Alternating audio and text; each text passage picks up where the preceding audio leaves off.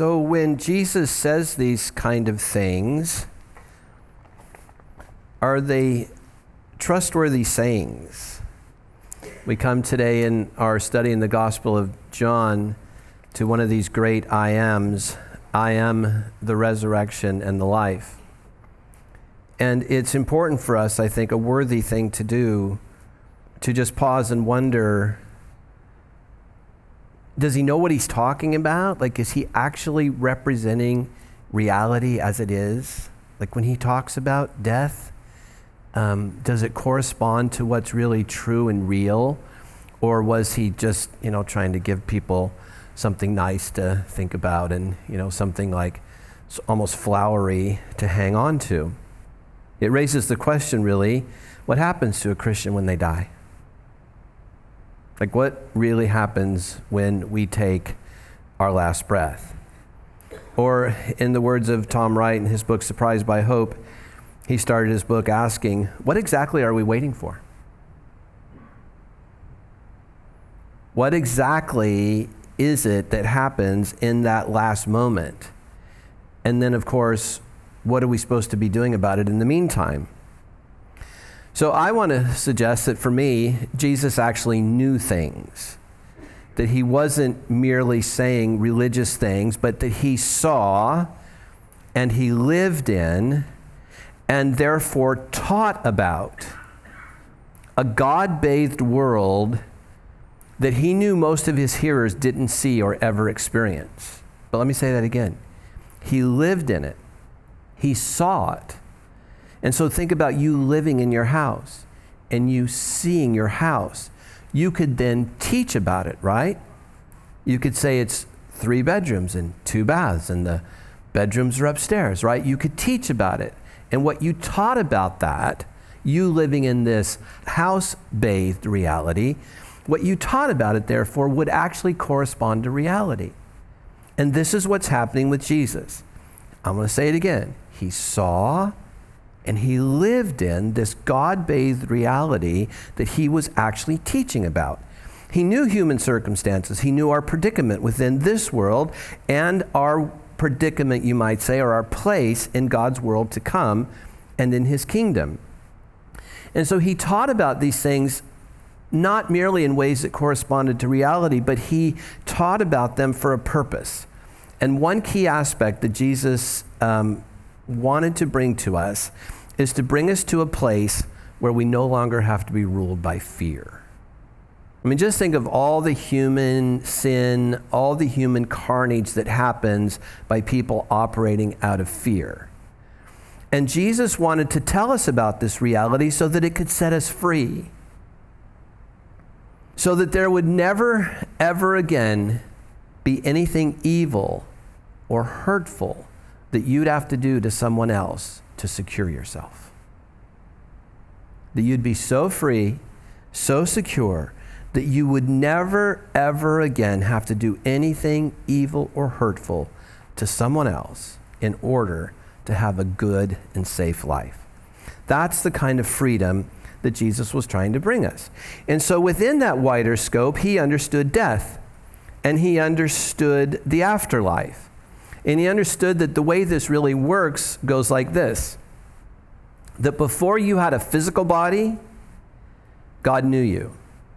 Right? This is what the scriptures teach in many places. So you had a no physical body existence, and you were a person who God knew and he was shaping. And I could go on and on. This is what the scriptures plainly teach.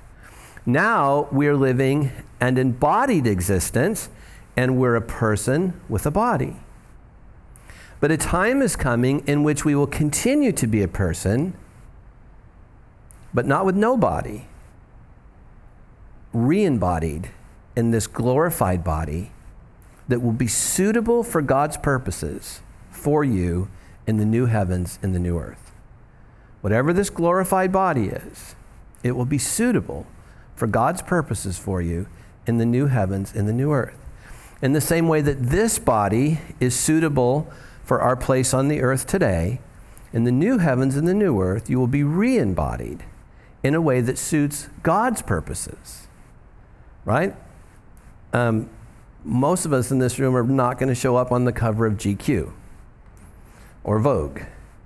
I mean, that's suitable to their purposes. But these bodies are suitable for God's purposes in this earth, and then He will give us a body in the transition that's suitable for His purposes in the new heavens and the new earth. So, what Jesus is actually teaching here, what is actually knowledge here, is that nothing like what we normally mean by death is going to happen to us. What people normally mean by death is not going to happen to anyone who has entered into Jesus' kind of life and who is following him. Now, again, the scriptures are very plain about this. For instance, to the thief on the cross, Jesus said to me, Today you will be with me in paradise. Jesus, another time, teaching about reality, said, Have no fear of those who can only kill the body. Well, why? Why would he say such a thing? I mean, that's of course, everybody's going to be fearful of somebody who could kill their body. What did he mean? Well, what he meant was 2 Timothy 1 Jesus abolished death and brought life and immortality to light through the gospel. Paul said, To die is to gain. Jesus, speaking to the Sadducees one day, arguing with them actually, uh, these Sadducees who believed that physical death was the end of a person's existence, Jesus said to them, Moses calls the Lord the God of Abraham, the God of Isaac, and the God of Jacob. He is not the God of the dead, but the God of the living. For to him they are alive. Did you catch that? Moses called the patriarchs alive before God because they are alive to him. They are not dead as we think of death. Twice the Bible says that we've already passed from death into life. And so what this really means is is that people who are in relationship to God are not allowed in his plan to cease to exist. He doesn't allow it. Once he's created somebody in his image and they are recreated in his image, they're his treasures. God delights in them. He's prepared to work for them in the renewed cosmos, and he wants to relate to them. Could he relate to them if they were dead? Nothing like what we normally think of as death is actually going to happen to us. How could God continue to relate to us in the new heavens and the new earth, as the Bible plainly says, if we were dead? So again, it brings us back to wondering is this just pretty, sentimental, spiritual sounding words? And I, of course, want to say no, that actually understanding what Jesus is teaching here is crucial to our discipleship and to our practical life. We shouldn't be anticipating some horrible event called death. Rather, we should be envisioning what we'll be doing when we've been there 10,000 years, bright shining as the sun. That's what you should be preparing for. So, how might your life be different if you weren't preparing for this horrible event called death, but you were actually using this life to prepare for something that you will be doing in 10,000 years? Now, this is what the writer of Galatians is getting at when he talks to us about what we sow to. And so, instead of neurotically trying to forestall death, Jesus' words make us want to ask how should we take care of ourselves knowing that we're never going to cease being? And that we will always be with God, working with Him as He intended in the garden. So when you think of the new heavens and the new earth, and you want to kind of wonder what that might be like, think back to the garden. When God said to Adam and Eve, Come work with me, come rule and reign with me, come be my cooperative friends. If you wonder, well, what will we be doing in the new heavens and the new earth? It will be something like that. So then, how do we prepare for that? If we're never going to stop existing, how should we then live? What if in death we're actually more alive than ever, more richly conscious of God and what's real than ever? An old saint who you wouldn't know their name, um, I didn't until I found this, uh, wrote, though, this beautiful little paragraph. Jesus used symbols pointing to eternal life as limitlessly enhanced life. A state of being more intensely alive in an existence which is both perfect fulfillment and yet also endless activity and newness.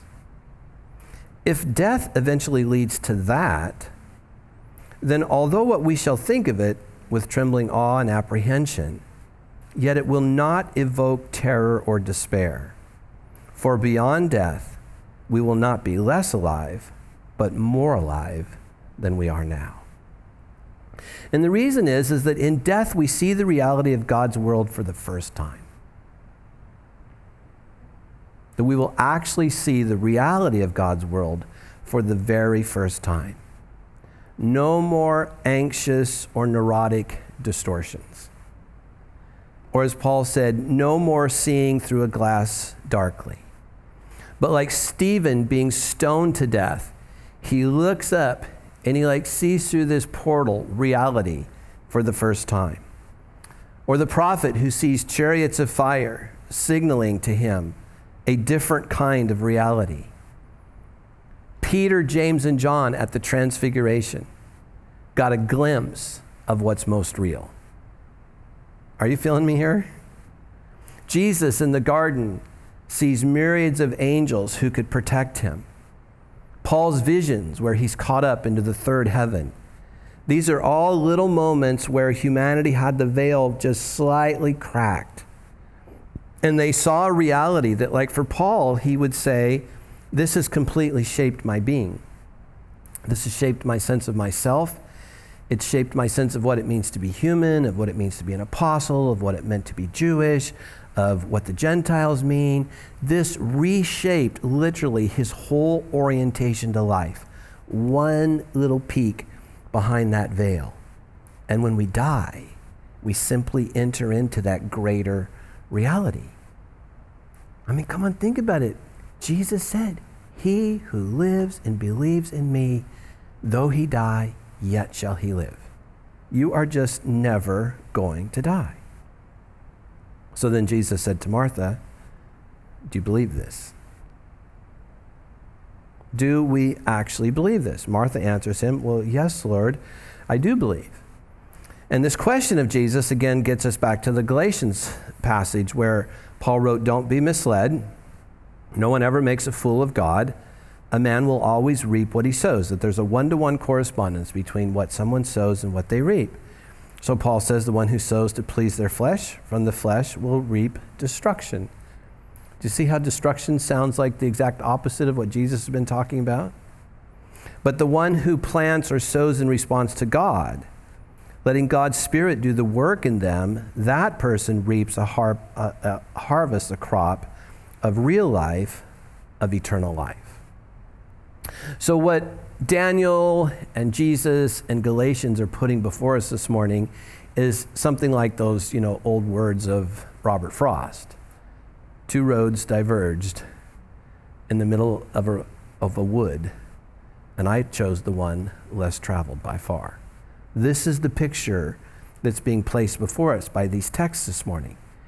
And what Jesus is doing is inviting us into a, into a kind of life now that's shaped by the knowledge of a future, the sure knowledge of a future, that would allow us to become actually peaceful, content people, so secure that we never, ever again would have to harm others or ourselves to protect ourselves.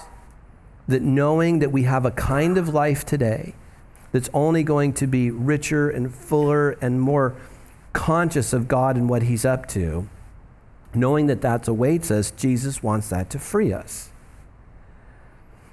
So, sowing to the flesh, um, I like this paragraph from Tom Wright's book, Surprised by Hope. I think Tom catches this sowing to the flesh business when he says, When human beings give their heartfelt allegiance to and worship that which is not God, they progressively cease to reflect the image of God. For one of the primary laws of human life is that you become like what you worship, and then you reflect it to others. So Tom writes those who worship money increasingly treat other people as creditors, as debtors, as partners, or as customers rather than as human beings. Those who worship sex define themselves in terms of it, their practices, their preferences, and increasingly treat other people as potential or actual sexual partners. Those who worship power define themselves in terms of it and increasingly treat others as collaborators, competitors, or pawns, not human beings. And what Galatians is trying to tell us this morning is that it's possible for human beings to so continue down this road, to so refuse the whisperings of good news, the promptings to turn and go the other way, to refuse all the signposts of the love of God, that after death they become at last what they have become by their own effective choice beings that were once human but are not now human. They have so dehumanized themselves by choosing not to live in the freedom that Jesus offers that they, in that sense, become creatures who have ceased to bear the, the divine image at all. And something like that is what gets wrapped up in what we think of as hell. But on the other hand, what happens to those who die having sown in response to God, having heard Jesus' words to Martha and answering the question, Do you believe me? Well, here's what happens to those who die, having sowed in response to God. You don't. You don't die. You enter into an immediate rest in the conscience, conscious presence of God. Like that. So much so that I wonder if an angel will have to tell us, you're dead. Because what literally happens is you enter into an immediate place of rest that's marked by joy and refreshment, but in the constant, conscious presence of God. And then there will be a future bodily resurrection in which you'll be given a new body something like what Jesus was. He was the first fruits of those who are to come. You'll be given this new body that's meant to work um, in the new heavens and the new earth. It will be fully animated by the Holy Spirit. And as I said, this new body will be suitable to God's purposes in us to rule and reign. That's that sort of back to the garden thing. That He will give us new bodies that are suitable to rule and reign with Him and everything the Hubble telescope is telling back to us. That God will have a cosmic people who will rule and reign with Him with bodies suitable to His purposes in that, and that we will be with Him forever in the new heavens and the new earth. So that's a lot of stuff. And you say, how can you prove that? How can you like prove that that's true? And the answer to Jesus' first friends and the answer for 2,000 years has been Jesus did it.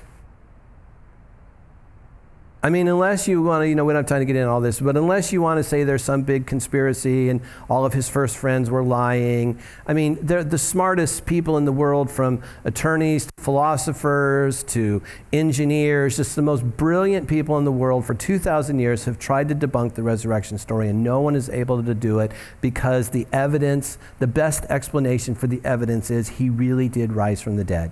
No one else before him has ever done it.